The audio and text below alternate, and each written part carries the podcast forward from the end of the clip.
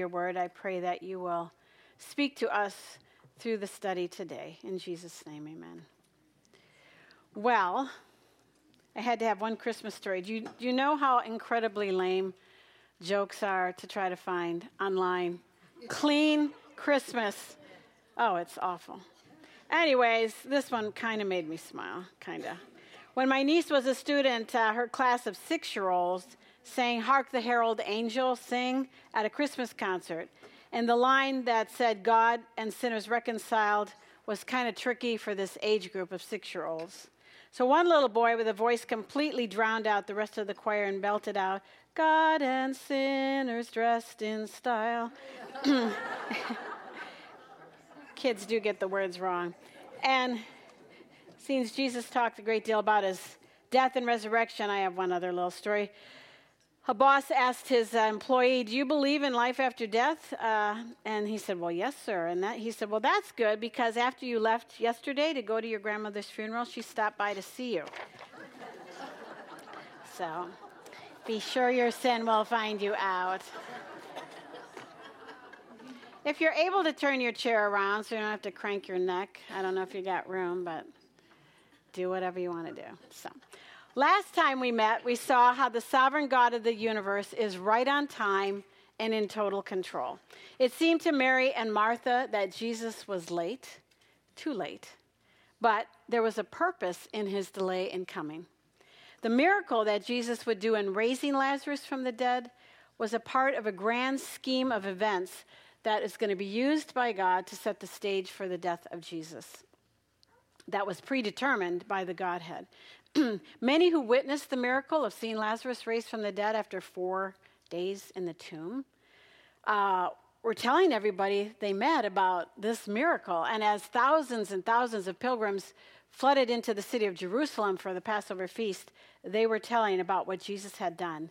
This ultimately then led to the triumphal entry uh, into the city by Jesus riding on a donkey colt. And all of this was to fulfill scripture down to the smallest detail that was prophesied.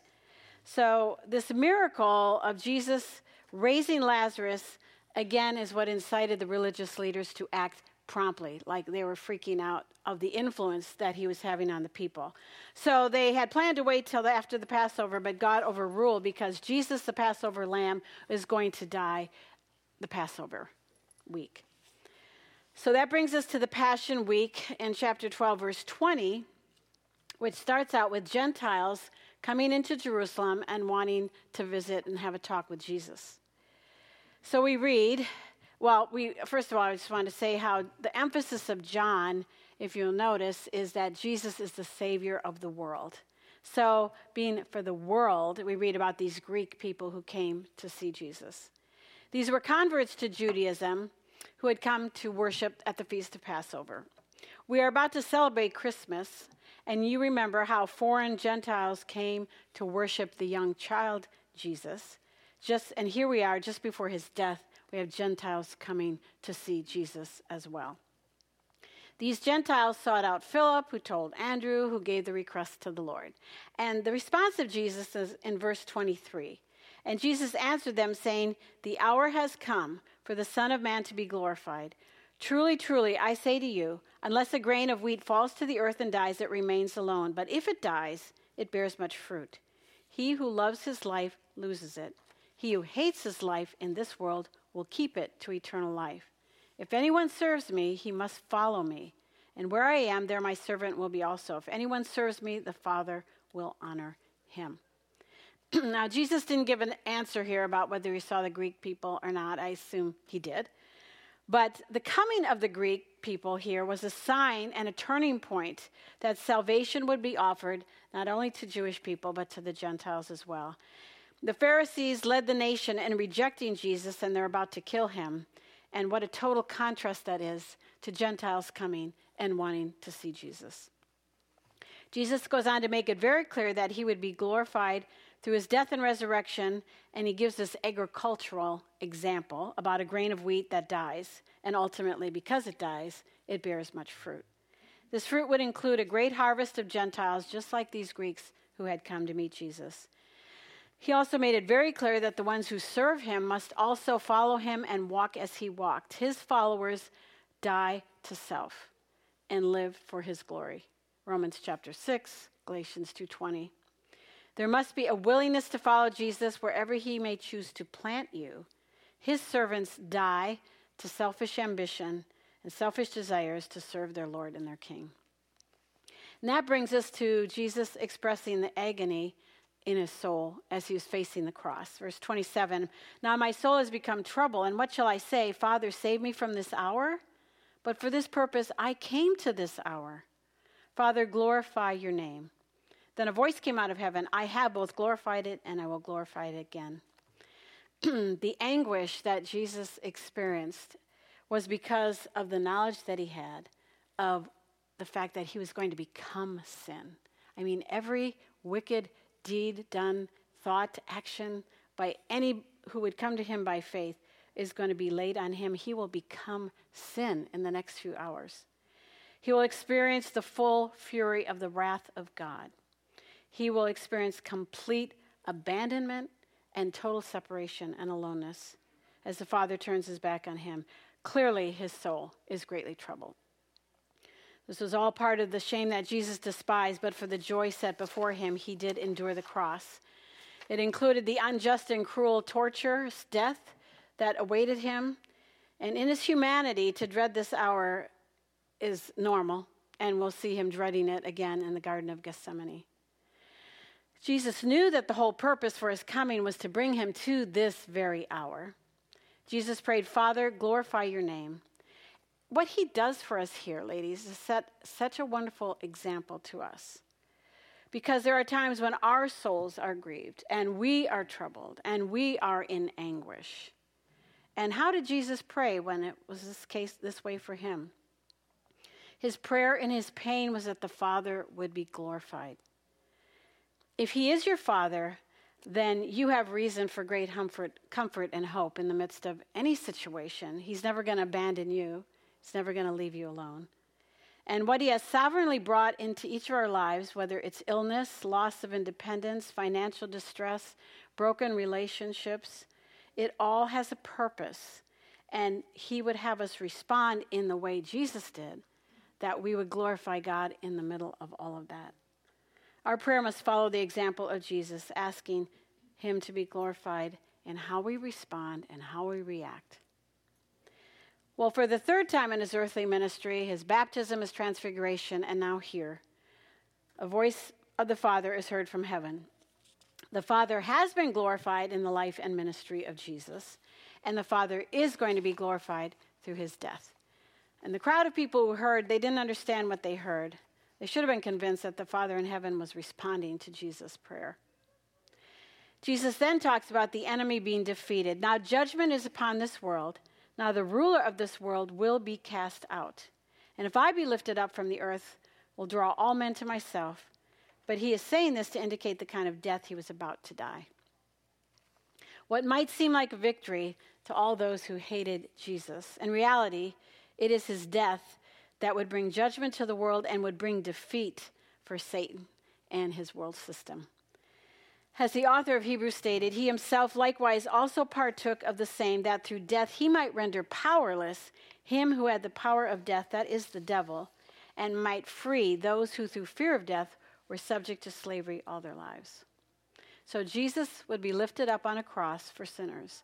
The all men is not speaking of universalism that everybody who's ever born is all go- they're all going to go to heaven. That's not what the scripture teaches. But that everyone from every type of background, every tribe, every tongue, every culture, there'll be those who believe on him who is lifted up for us.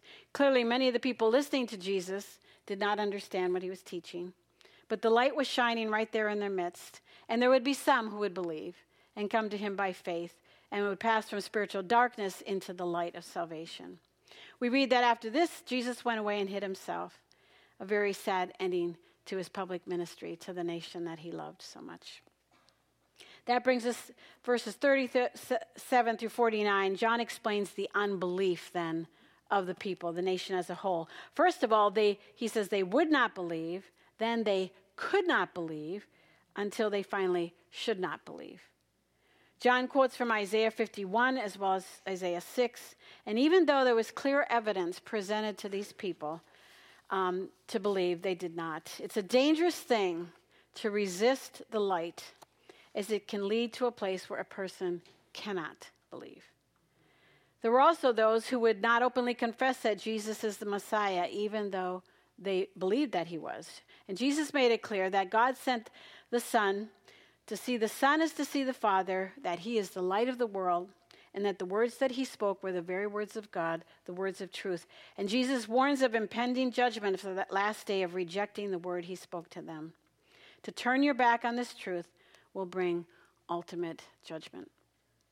That brings us to chapter 13, the most beautiful picture of the love of Jesus and his amazing humility.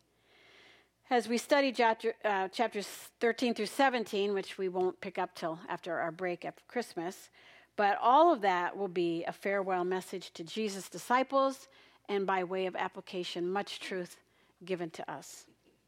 And as we come to this particular chapter, Jesus adds a living illustration of what servanthood looks like as he gives them an object lesson that they will never forget. Now, before the feast of the Passover, Jesus, knowing that his hour had come, that he would depart out of this world to the Father, having loved his own who were in the world, he loved them to the end. So the divinely appointed hour had finally come when he would be glorified through his death, resurrection, and ascension. And in his humanity, it meant great suffering, but from a heavenly perspective, perspective it was great glory. Jesus was about to finish his work on earth. His enemies could not even arrest him or kill him until he dictated the right moment in time. He was in charge of every circumstance. Jesus certainly did long to return to the Father and long to be in his full glory again. But his focus here at this moment is how he loved his own who were in the world, and he loved them to the end. That is, he loved them to utter completeness. He loved them to the fullest measure possible. Certainly, he loves the world of sinners, but the love that he has for his own is a redeeming love, a perfect love. It is an eternal love. Well, verse 2 during supper, the devil, having already put it into the heart of Judas Iscariot, the son of Simon, to betray him, Jesus, knowing that the Father had given all things into his hand and that he had come forth from God and was going back to God, got up from supper. So they were already all around the table with their filthy feet.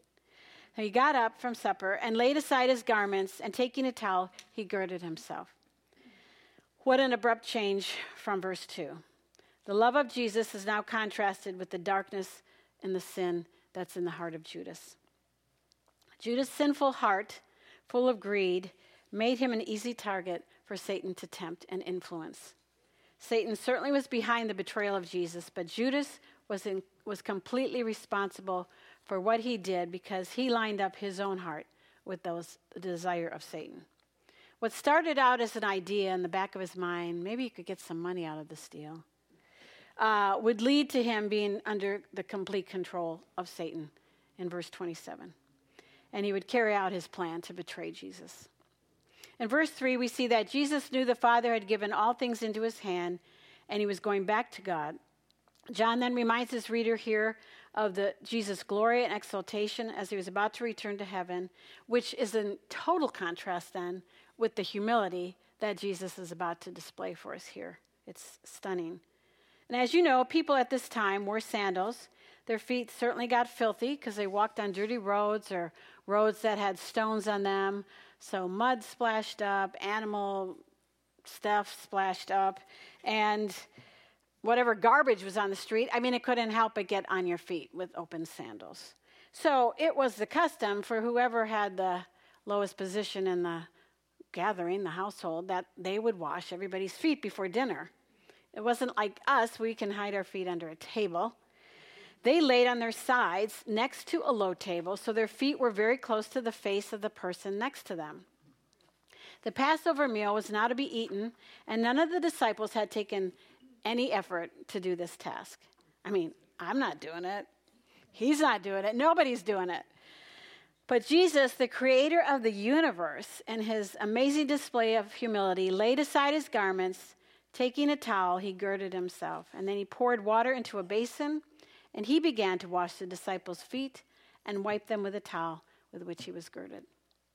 What a rebuke to his disciples. How awkward it must have been. I'm sure they're all looking at each other. Whoa, what's he doing? Of course, when he got to Simon, he always has a response Lord, do you wash my feet? This had to make the men all so uncomfortable and embarrassed that Jesus was doing this. Jesus answered and said to him, What I do to you, you do not realize now, but you will understand hereafter. Peter and the other disciples would not understand this whole illustration and example by Jesus till pa- after his death, resurrection, and ascension. They did not yet get it that Jesus came to be a servant, to die as a ransom for many, and serve the many. Peter, in his typical fashion, feels as if he needs to tell Jesus what he should be doing here. And so he emphatically says, Never shall you wash my feet. And the Lord is so patient as he responds to Peter, If I do not wash you, you have no part in me. He is showing his men that at this time, in his first coming, he was the selfless Savior who would sacrifice his life for the sins of his people. It is only those who have been cleansed by him that can have a true relationship with him. The picture of cleansing by water was not about an outward washing, but about a heart that had repented of sin, confessed sin, and put faith in Jesus for who he is. Peter gives the opposite extreme reaction well, then just wash me everywhere. You know, hands, feet, head, everything. And Jesus explains that the one who's already had a bath just needs only to have their feet washed. Just as a person comes to faith in Jesus for salvation, at that very moment, they are cleansed of all of their sin, past, present, future. They do not need salvation again and again and again. Every true believer has the righteousness of Christ imputed to them, put on their account the moment they put their trust in Jesus. Every believer, though, needs daily cleansing from the struggle with sin as we are in that process of growing in Christ likeness. That's why we're told if we confess our sins, He is faithful and just to forgive us and cleanse us of all unrighteousness.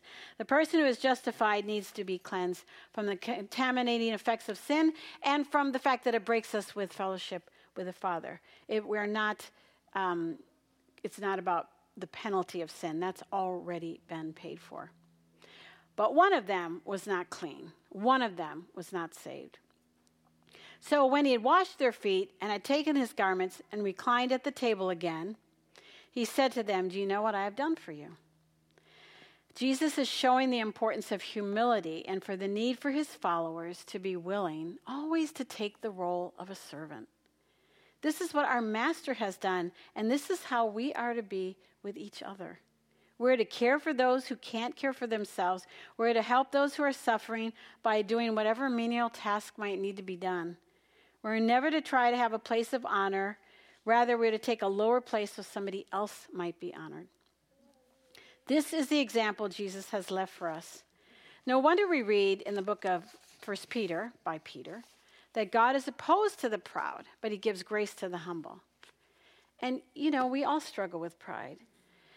And to think that God is opposed to us, the picture is he stiff arms us. We have enough trouble in life without God opposing us because of our foolish, arrogant pride.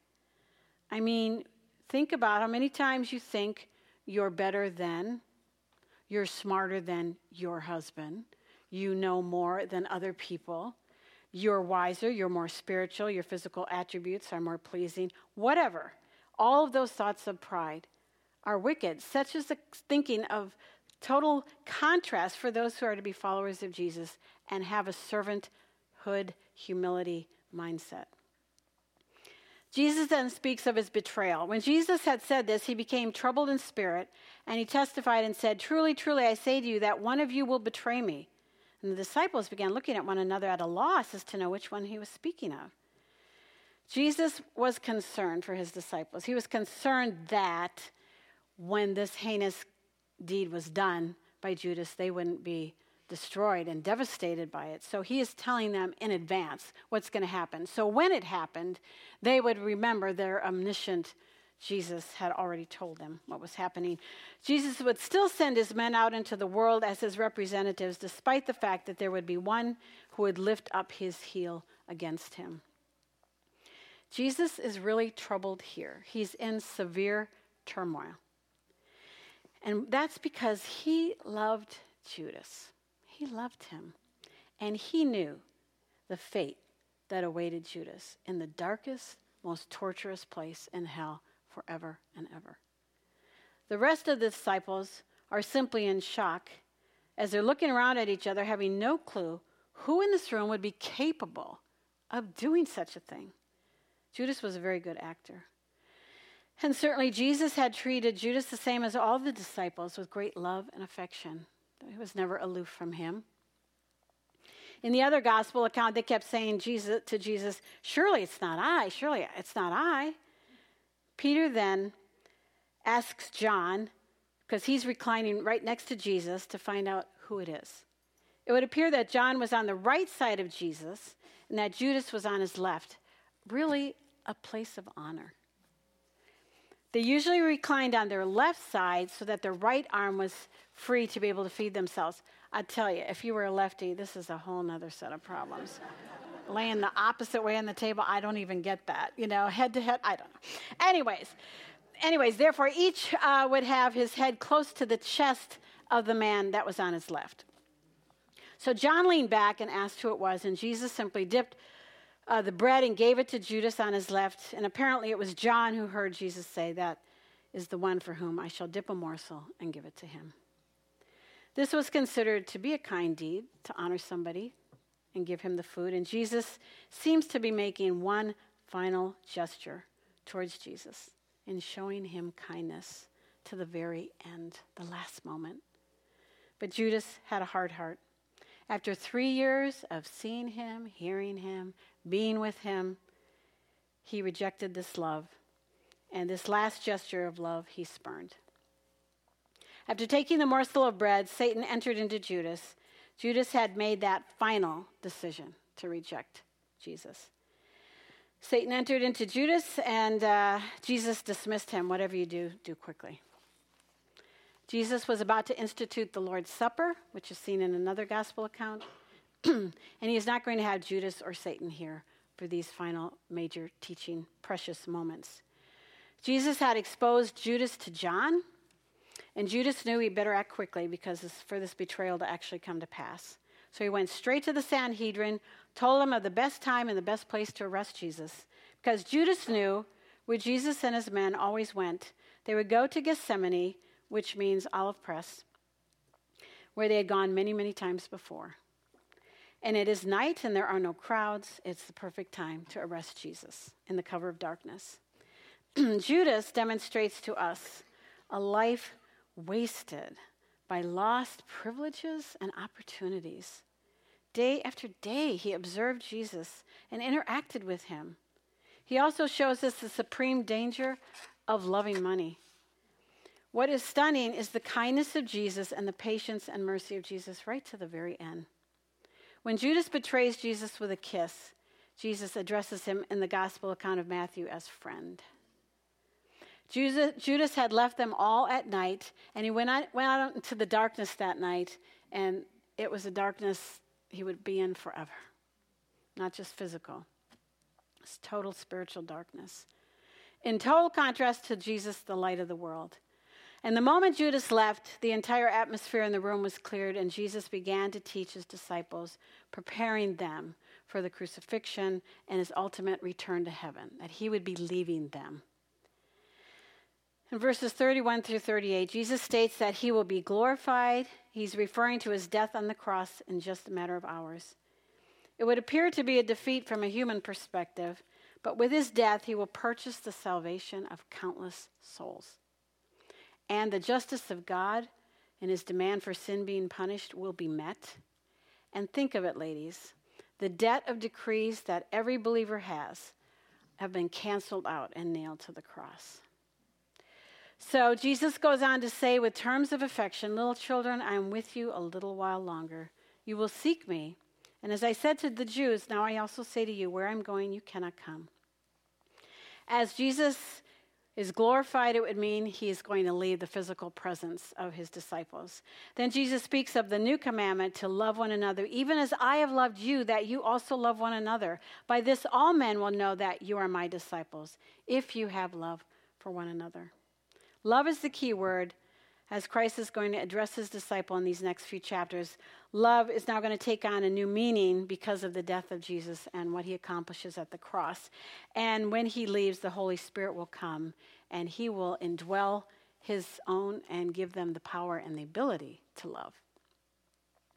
Jesus then tells them that he was going and they'll not be able to follow him. And Peter speaks up and says, Lord, why can I not follow you right now? And Jesus answered, or, and, and then oh, Peter said, I will lay down my life for you. Jesus must have just shook his head. Truly, truly, will you lay down your life for me? I say to you, a rooster will not crow until you deny me three times. Peter reminds us, all of us, of how deceitful our hearts really are. He believed he had the courage to die for Jesus.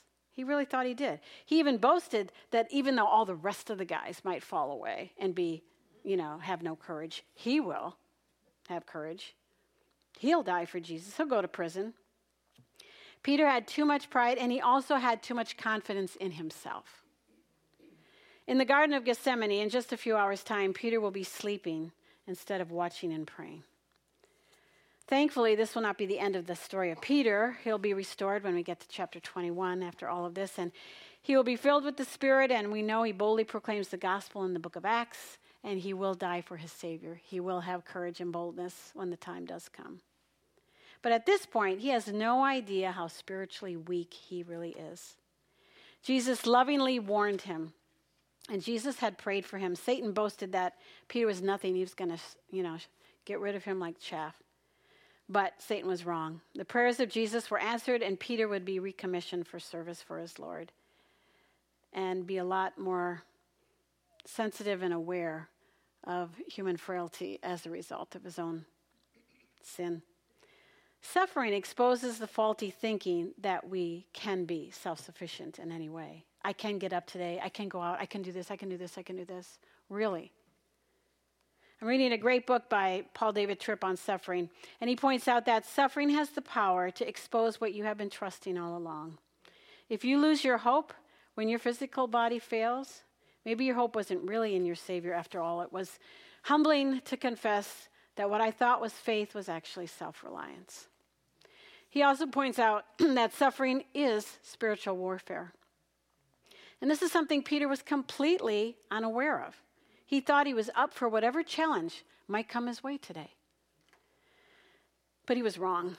And I don't think Peter's alone in this faulty thinking. The Lord takes each of us to that place to show it to us. I don't know what it takes in your life, but there, it's better to just get there before He takes you there and re- recognize it. This Christmas season, let's remember why Jesus came to die for sinners like you and like me. This is the greatest gift to be forgiven of all your sins, to not have that burden, to not fear death, to have the gift of eternal life. That has been purchased by Jesus with his own blood. He must be our everything. The fact that you got up today and could be here and you're sitting here, that's a gift. Every breath He gives you to live, that's another moment. That's a gift. So let's not squander all of His gifts of love. Let's live a life that honors Him and pleases Him and is obedient with humility and serving each other. Let's pray. Father, I thank you for your word. I thank you for the truths in your word.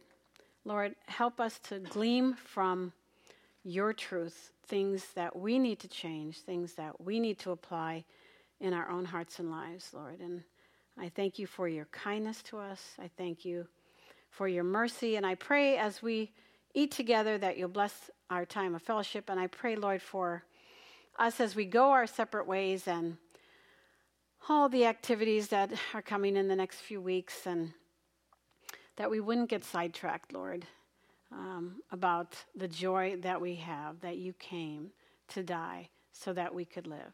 I just praise you and pray that you will keep us safe and bring us back after the Christmas season that we might study the most comforting words that you have for us in John 14. In your name, amen.